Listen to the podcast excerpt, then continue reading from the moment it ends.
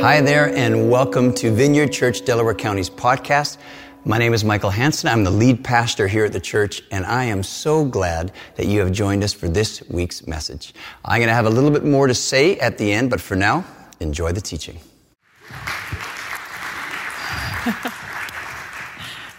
Good morning. How are y'all doing? Doing good? Well, it's good to see you. I want to welcome you, especially if you're new. We're really glad that you're joining us. And those that are joining us online this morning, we're glad you're with us as well. Uh, we are in a series right now uh, on the book of Revelation. Mm, it's been good, right?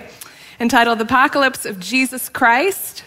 And if you haven't listened to the last two sermons, well, you're definitely going to want to check those out. They really are pivotal to the rest of the series. I thought Michael did a really great job, kind of laying out the groundwork for how we should approach this wonderful yet slightly intimidating book at times. One of the things that he talked about was the importance of honoring the title. And what we mean by that is that very, the very first verse in Revelation, that very first phrase, uh, we see the words, the revelation of Jesus Christ. And the word there for revelation is apocalypsis, which is Greek, and, and as it means, it means the apoc- like an apocalypse. But I don't want you to think of zombies, aliens, and end of the world stuff when we say that word, when you see that word. Uh, remember the definition really what it means, and I don't know if I'd ever heard this before, uh, but the real definition of apocalypse is an uncovering, an opening of a door, an unveiling. So remember that. And remember, too, that what we're unveiling, what we're discovering, is really a person, right? It's the revelation of Jesus Christ. And that is really what we're doing. We're pulling back the curtain on who Jesus is we're getting this really great glimpse of him in a way that we probably would have never imagined. Also, as a recap, we have two tasks, two tasks of apocalyptic literature. And I think it's worth just reminding us of those two tasks, which is one, to set the present moment in light of the unseen realities of the future, right? Knowing the end, where this is all going, makes all the difference in our perspective right now, right? And then also, there is a second task, which is to set the present in the light of the unseen realities of the present, of the now. Because we begin to see this moment in time so differently from heaven's perspective, right? With eternal eyes. There is much more going on behind the scenes than we can see with our earthly eyes. There's so much more going on. Our guide for this series, as we've talked about a lot already, is the pastoral commentary called Discipleship on the Edge, and it's by Darrell Johnson. And I don't know if you've gotten it or if you've started reading. I have so enjoyed reading this book. I've underlined so many things, but I especially love that not only has Darrell devoted so much of his life to studying this book, but he is especially humble in how he approaches it and how he presents his conclusions. Most of the time, he will include various interpretations of a text because I think really he's not so focused on being right and you know having that esoteric edge on the end times, you know, stuff. But I think he's so much more focused really on wanting us to see Jesus more clearly. And you really see that in the way that he talks about Jesus, presents him, and talks about this book. That is his goal, is to present Jesus more clearly. Now, I was giving Michael a little bit of a hard time this week because what we're looking at today, which is Revelation 2 and 3, uh, takes up a third or over a third of Darrell Johnson's book, which is about, mm, it's over 100 pages. and I have 30 minutes. So here we go. Okay, no. uh, but I, I know a lot of churches have done this. We've even done this as a church. They'll deep dive into each of the seven churches, right? They'll take one weekend for one church and really deep dive. Well, what I want to do, any single one message, and I want to look at the package as a whole. And in studying these chapters, I really had no idea what looking at all seven at once could and would reveal. and it's a message in and of itself, and it is pretty powerful. What I want to talk about today is that the form in which these seven messages is given actually says something really powerful about who Jesus is and what, what he understands his church to be in and for the world. It pulls back the curtain and it reveals more about who he is and who we are as his church. So before we do that, let's just take a moment and invite the Holy Spirit and pray this morning. Well, Lord, we do. We just ask for more of you here this morning. Would you come? And we do. We approach this time and this book with a lot of humility and awe. And we just would ask that you would help us to stay true to your intent in giving us this book. Would you direct every word that I speak, and would you help me to only say what you want me to say? Lord, we want to see you this morning. We want to see you. Would you open our eyes and ears through your power and through your word in the name of Jesus? Amen. Amen. Well, as we've discussed, we know that Revelation was written as a pastoral letter to the seven churches in Asia. And actually, it's the longest pastoral letter in the entire Bible because it has seven intended recipients. And we actually read that in Revelation 1 10 through 11. It says, On the Lord's day, I was in the Spirit, and we're talking about John here and I heard behind me a loud voice like a trumpet, which said, Write on a scroll what you see and send it to the seven churches to Ephesus, Smyrna, Pergamum, Thyatira, Sardis, Philadelphia, and Laodicea. So, if you want to go ahead, open up your Bibles. We're going to dive in to these chapters this morning, chapters two and three. You can follow along on uh, the slides as well. But because this is such a long passage, um, I really want to just listen to and read to uh, this morning. I want to read the first one and the last one, the first and the seventh. And I encourage you, haven't already, to take some time this week and read all of them. Read all seven messages to the churches. Uh, they're really, really powerful, uh, very encouraging, and also very convicting. Um, let's start with Revelation 2 1 through 7. And this one is to the church in Ephesus. It says, To the angel of the church in Ephesus, write, These are the words of him who holds the seven stars in his right hand and walks among the seven golden lampstands. I know your deeds, your hard work, and your perseverance. I know that you cannot tolerate wicked people, that you have tested those who claim to be apostles but are not, and have found them false. You have persevered and have endured hardships for my name and you have not grown weary. And yet I hold this against you. You have forsaken the love you had at first. Consider how far you have fallen. Repent and do the things you did at first. If you do not repent, I will come to you and remove your lampstand from its place. Mm. But you have this in your favor. You hate the practices of the Nicolaitans, which I also hate. Whoever has ears, let them hear what the Spirit says to the churches. To the one who is victorious, I will give the right to eat from the tree of life, which is in the paradise of God. And then let's read the last one, Revelation 3:14 through 22. To the angel of the church in Laodicea, Laodicea write, These are the words of the Amen, the faithful and true witness, the ruler of God's creation, I know your deeds, that you are neither hot or cold nor hot.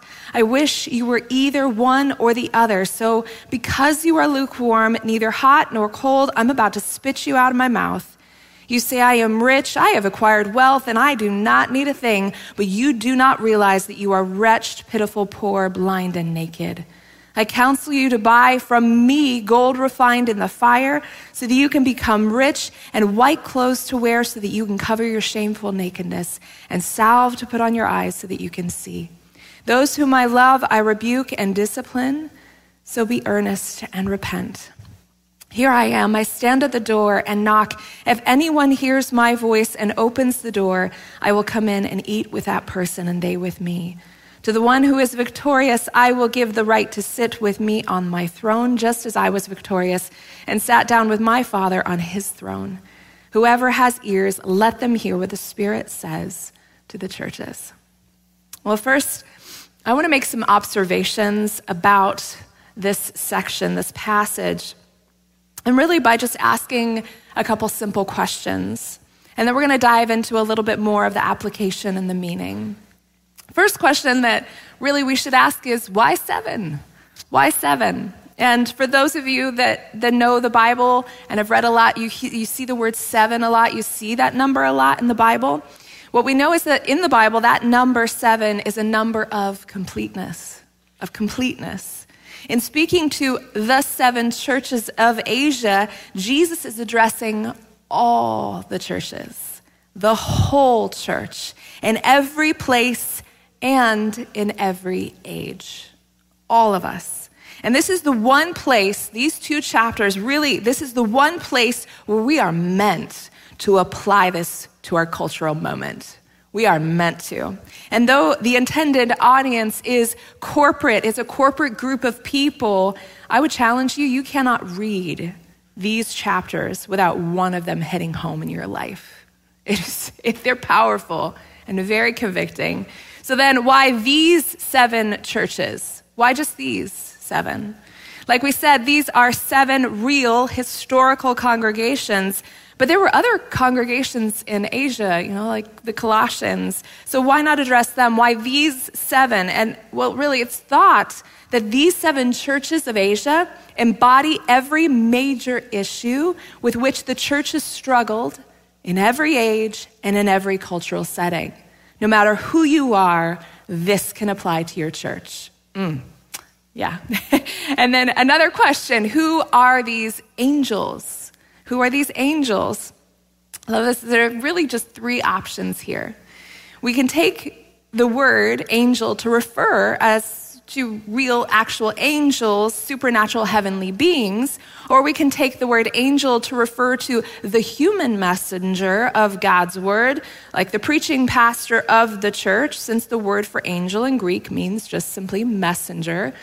But I'd recommend, please don't call us angels. Please don't call us that. That's kind of weird.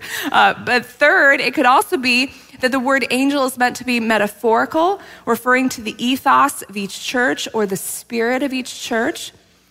But what we see in Revelation is, is really that every time the word angel is used, it refers to supernatural beings, not human beings.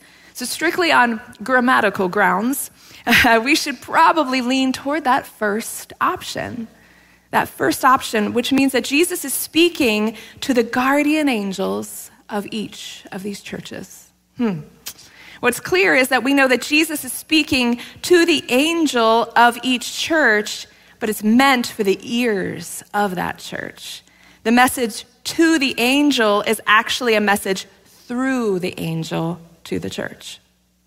So then, next question what is the pattern the pattern. I mean, as, as you heard that first and seventh message read, you started to notice there is a similar pattern in how they're formatted, a similar flow.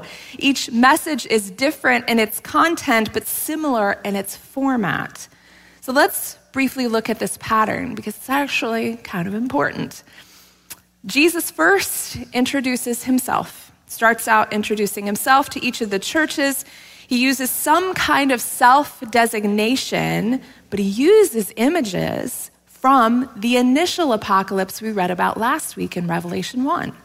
He uses different images to describe himself that uniquely tie into the spiritual, cultural, and political dynamics of that specific city.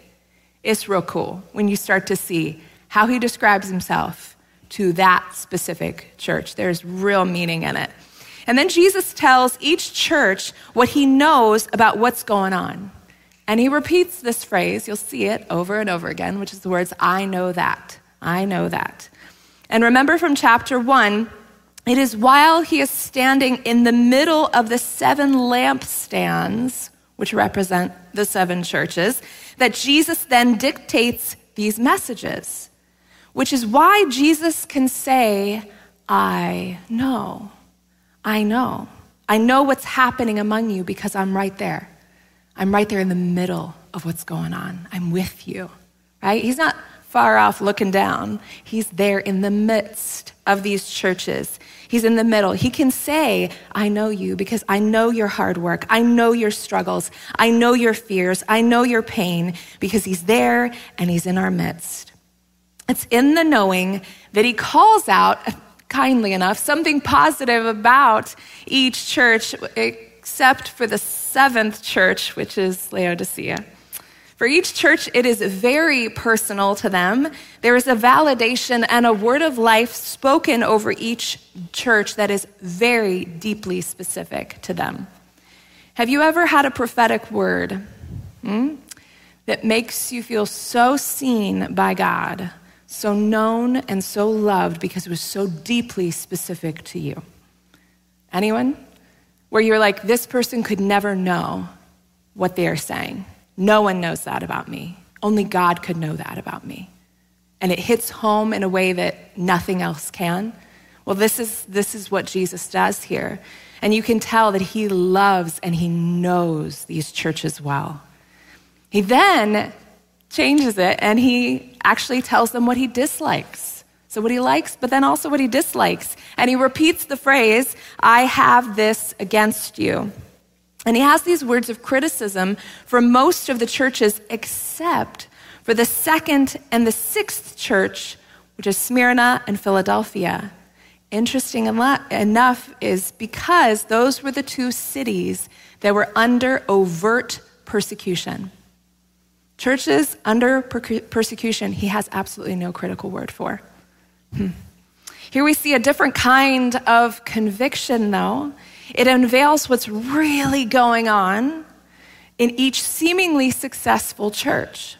And Jesus pretty much says, Guys, I, I know what's going on. I know your heart. And I see the ways that the enemy has convinced you to compromise. And I'm calling it out, both the good and the bad, so that you do not walk in deception and darkness anymore. He's bringing stuff to the light. And then he tells each church what they actually need to do to remedy the situation. It's just great. Warning them of what actually will happen, though, if they don't do it. And so he says things like remember and repent, do what you used to do, right? We heard that. Wake up, open the door. He is very instructive with the churches here and very direct. Jesus is passionately protective of his church passionately protective. And he doesn't leave them just to figure it out on their own. You know, here's all the stuff you're doing bad. Good luck with that. he actually directs them, he mercifully shows them the way back. And then he makes these beautiful promises to each of the churches, really for those who overcome. For those who overcome. And we know from the rest of Revelation that to overcome means to hold fast to who Jesus is under pressure to compromise. Mm. To overcome, I'm going to say that again, means to hold fast to who Jesus is under pressure to compromise. They are powerful promises. If you even just go through just the promises, they were powerful. We can all be encouraged by them. And then lastly, Jesus says the, these words. He says the word hear. Hear what the Spirit is saying to the churches. Each message ends with this, like some form of this exhortation at the end of each one. Really, seven times he's like, here, here, here, here, here, here, here. Like it's just constant. You're like, okay, get it. Like I'm supposed to listen. Okay. But, but the word here for here is the Greek word akouo, and it means to attend to, to consider what is or has been said, to comprehend, to understand. It is so important. We will see this repeated throughout Revelation. Hearing and seeing are really important. Really important. And Darrell Johnson actually says this. He says, It is when we hear Jesus that we see Jesus. Hmm, that's good. Jesus doesn't want these messages to just go in one ear and out the other. He wants them and us to chew on them, to chew on them, to wrestle with them, to hold them up to our lives, to see Him and ourselves differently because of the revelation and apocalypse that they bring. Mm. So, last question then. What is the genre? I'm sure you were wondering that. uh, Heather, what's the genre? when we say genre, what do we mean? What do we mean? You remember Andrew at the beginning of the year? He was talking about how to read the Bible, and he talked about this word a lot. Really, what it means is simply the literary composition. The literary composition, how it is distinguished in its particular style, form, or content. How is it distinguished? And this is where we start to see the uniqueness of these specific chapters. This is where I want to land today. You're like, really, Heather? The genre? That's what, that's what you want to harp on? Yes, it is. Just give me a second, okay? Uh, Darrell Johnson specifically calls the content of Revelation 2 and 3, just specifically 2 and 3, the messages he calls them the messages. He doesn't refer to them as letters as they have traditionally been called throughout the church and throughout time. This is because the seven messages are not written in letter form. They're not written in letter form. Now, the whole of Revelation, the revelation of Jesus Christ, now we know that it's a pastoral letter, it is written in letter form, but the seven messages of Revelation 2 and 3 are not. It's like they jump out of character for a moment and they're saying something different. So the New Testament scholar David Aune points out that the seven proclamations exhibit not a single characteristic feature of early Christian epistolary tradition, which must have been a result of deliberate choice. Mm. What we have in Revelation 2 and 3 is a whole new genre. This is a new form of communication, which in and of itself is making a statement about who Jesus is and who he thinks we are. The medium is the message. What? The medium is the message. Mm. So let's unpack this. The genre, the genre of the seven messages is a combination of two genres which would have been very familiar to these churches they would have picked up on it right away. Now, in our day and age, we just don't hear this because it's not in our context, right? We don't hear it the way they would have heard it. So let's unpack that. It is a unique mix of what would be called an imperial edict. Mm, sounds important. Imperial edict, right? Of the Gentile world, that would be like the Roman Empire. And then it was also a mix of a prophetic oracle. Hmm, that's cool. Prophetic oracle of the Jewish world. Okay, so you have the secular and the religious, and, and you hear it in the tone of these messages.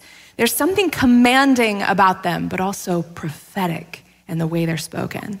So, on one hand, Jesus speaks as a king to his churches. He speaks as a king addressing his subjects like the imperial edict of that day. This is strikingly similar in style to Caesar's edicts of the day sent to local municipalities in the Roman Empire.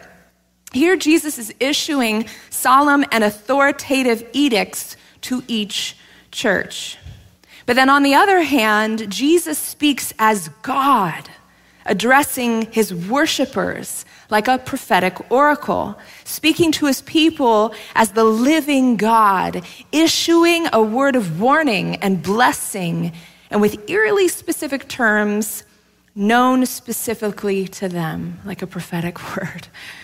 The genre of the seven messages itself shockingly reveals and proclaims Jesus as the world's true emperor and God.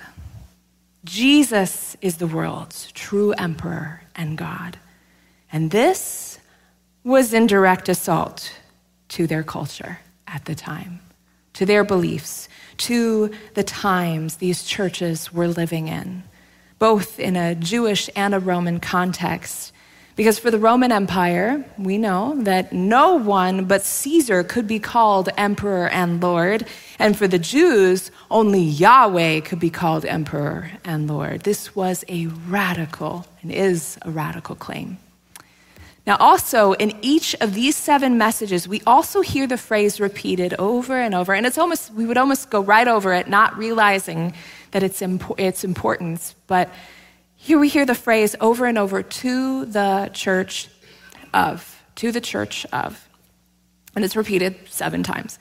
Now, the word that Jesus uses in these seven messages is the Greek word ekklesia. It's where we get our word church. Okay, ekklesia. That's the word he chooses to use here. And Larry Hurtado says that ekklesia is an interesting choice. It's an interesting choice of words to designate a gathering of Christian believers. It's interesting because in the first century, the word ecclesia had no religious connotations. Ecclesia had no intentional religious orientation at all. There were a host of other words at Jesus' disposal that were more religious, but he doesn't use those. Interestingly, the Jews at the time did not use this word to coin or to describe their gatherings. They preferred the word synagogue to ecclesia. And likewise, with the Roman Empire, even though they would have lots of civil gatherings, they would rarely use the word ecclesia. So it appears that the early Christians deliberately adopted and preferred a distinctive self designation, a term not used by the pagan or Jewish religious groups to refer to their gatherings. Hmm. Ecclesia was about the business of the city, just simply meant it was a gathering about the business of a city. And that's the word that Jesus uses here for church. Is this how we view church? Is that how we view our gatherings? Is this what we understand church to be in our time? Gathering to conduct the business of a city, to conduct the business of the kingdom of God in the midst of the kingdoms of this world? Mm. In light of Jesus' Also, calling believers this word ecclesia, Darrell Johnson pr- proposes a different definition for church. He says, We are ordinary, broken people summoned by, this is important, summoned by and gathered around the crucified and risen and ascended and coming Jesus to share in the life of Jesus and to be engaged in the business of Jesus in this city. Mm. The church is not supposed to be a so called religious organization in name only, sprinkled with a few Christian ethics. Mm. How many people have been hurt by those religious organizations? Yeah? I know I have quite a few friends, even right now, that I can name that, are, that have been deeply hurt. Not just, you know, a little wounded just because we're broken people, but incredibly hurt by religious organizations, really, who are effectively run by people who, you know, just tack God's name onto whatever they're doing. Hmm? They think they're doing it all for God, but they've actually just left Him behind. And I'm not the one saying this. This is, this is Jesus calling this out.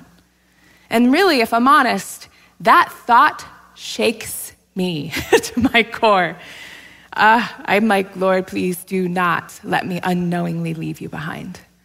But I'm doing this for God. Look at me. I'm doing this for God. You know, all the while leaving you behind. Oh, my goodness. That shakes me. It reminds me of the story in Luke 2. Do you remember the story of Mary and Joseph? This is so comforting to me. Uh, where they leave Jesus behind when he's 12. You remember this story? Uh, what did they do? They presumed that he was with them. Ugh, that guts me. Luke 2, 40 43. After the festival was over, while his parents were returning home, the boy Jesus stayed behind in Jerusalem, but they were what? Unaware of it. Thinking or presuming that he was in their company, they traveled on for a day. And then they began looking for him among their relatives and friends. Have you ever had moments in the last couple years where you have gotten your head down, you know, you're in survival mode, and you just keep on walking, you just keep on walking, and, and then you have one of those awakening moments of discipleship, and you're like, oh, I, pres- I presume that Jesus was with me and that he was in my company. But now I'm waking up to the realization that I haven't really sensed his presence recently and I'm not really experiencing any intimacy with him, I think I must have left him behind. I must have left him behind. what is our priority supposed to be as the church, as people of God? It is to host the presence of God. It is to host the presence of God, to walk so closely with God, to walk with Him. Jesus said, This is the first and the greatest commandment, the highest principle to love the Lord your God with all your heart, your soul, your mind, your strength. That's the priority. To walk closely with Jesus, to experience his love, and to love him in return. Are we a church who first and foremost responds to and follows Jesus? Do we as leaders first pray and ask and seek the Lord before we make major decisions? You know, right here you can start to see the divide. And I'm not talking about like long winded prayers, you know, like just to check a box or because you're just scared you're going to do something wrong and not be in God's will. Like it's not out of a place of fear. I'm talking about your heart. Is your heart quick to pray, to talk to God about all the things, all the things in your life? Like, what do you think, God? Should I go with my God on this one? Or do you have something to say? It could take less than a second.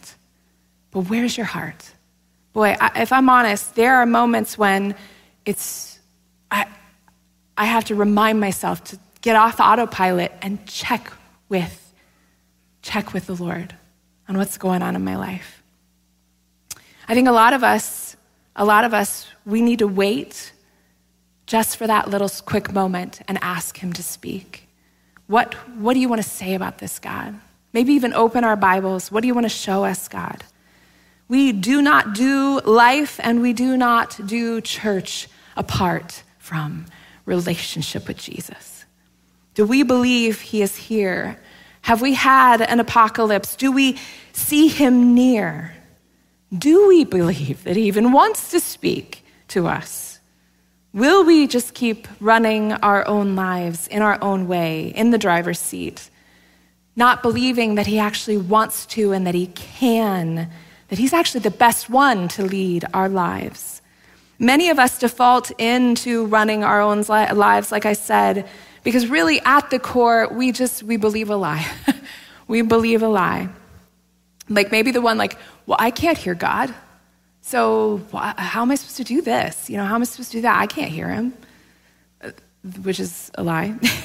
or that he doesn't want to speak to me because I know what I did and I know who I am and, you know, everyone else might see something, but God knows what I did. So why would he want to, like, actually speak to me or direct my life? Or maybe it's just simply about God. Maybe it's a lie about who he is, that he isn't the good and loving Father that we see in Jesus. Are we willing to ask? Are we willing to seek? Are we willing to knock? Because he promises to open the door if we do.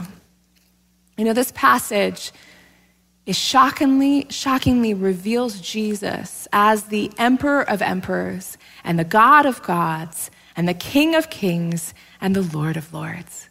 And it reveals that we, the church, are meant to be a local group of kingdom people summoned by and gathered around that king. That's our job. Our role as a church body is to respond to his summoning and gather around him and worship, to be radically different, but also be a radical blessing to our local area. That's our, that's our job. Like I said, this is the one section where we are absolutely meant to apply this to our cultural moment. So, how do we do that?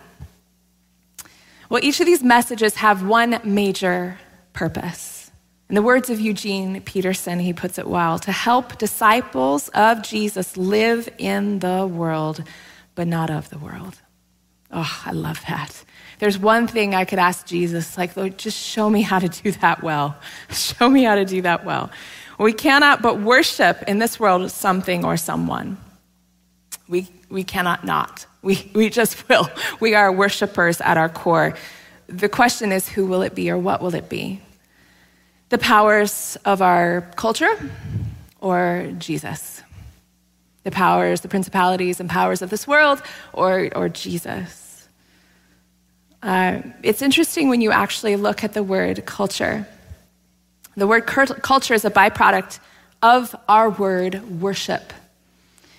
The, the root word of culture is cult, coming from the Latin verb meaning to worship. What? Did you ever know that culture, the word culture, the influencing sway of what's going on in our world, that that actually means worship? What? Who and what are we worshiping? And do we even know? The greatest danger in this passage that we see over and over addressed to each of these churches is spiritual complacency and compromise. Believers were uncritically benefiting from the riches and comforts of their time, of their age, and aware, unaware of it. As theologian, and emeritus professor D.A. Carson observed, whew, here we go. It's a good one. People do not drift toward holiness Apart from, and this is key, grace driven, grace driven effort, people do not gravitate toward godliness, prayer, obedience to Scripture, faith, and delight in the Lord. We drift toward compromise, and we call it tolerance. Ouch. We drift toward disobedience, and we call it freedom. We drift toward superstition and call it faith. We cherish the indiscipline of lost self control and we call it relaxation. We slouch toward prayerlessness and delude ourselves into thinking we have escaped legalism. We slide toward godlessness and convince ourselves we have been liberated. Hmm. What we know is that the battleground in this life isn't against other people but it's over our time and our money and our attention and our energy, our hearts. The battle is over our hearts. Revelation calls us all over the place to critically evaluate who we are listening to here and who we and what and what we are looking at see hear and see repeated all throughout the book we have a hard time trusting in and obeying Jesus in our life because we are not listening to and looking at the right things. Sure, we're listening and looking all the time. but it's just that we are not listening and looking at primarily and mostly Jesus. Jesus. Jesus is calling us to be the church, to be the church and to orient our lives around Him, the true King, the true King. Are we, as we are called, are we going to be quick responders to His Spirit? And are we going to be quick responders to the needs of our city? I pray so. Oh, amen. Well, as the worship team comes back up, I want to I want to extend an invitation to anyone who has never encountered God before to do that today. I just had a picture of Jesus just holding out his hand to you, just holding out his hand to you and saying, Will you walk with me? Will you do this with me? Don't leave me behind. Do this with me. And I encourage you this morning if that's tugging on your heart even a little bit, just say yes to Jesus. Like, God, I don't know what this all looks like. I don't know what it all means, but I know I need you. So I'm going to say yes to you this morning. Would you do that? Would you take time today to pray and ask God into your life? That you would live in relationship with Him for the rest of your life. And I would even encourage you at the end of our service to come forward. We would love to pray for you. We would love to bless that decision this morning. For the rest of us, let's just go ahead and stand. Let's go ahead and stand. And we're going to go back into a time of worship. Well, thanks so much for joining us today. I hope that what you heard has encouraged you in your walk with Jesus. For more information and to contact us, go to vcdc.org. Well, bless you. Have a wonderful week.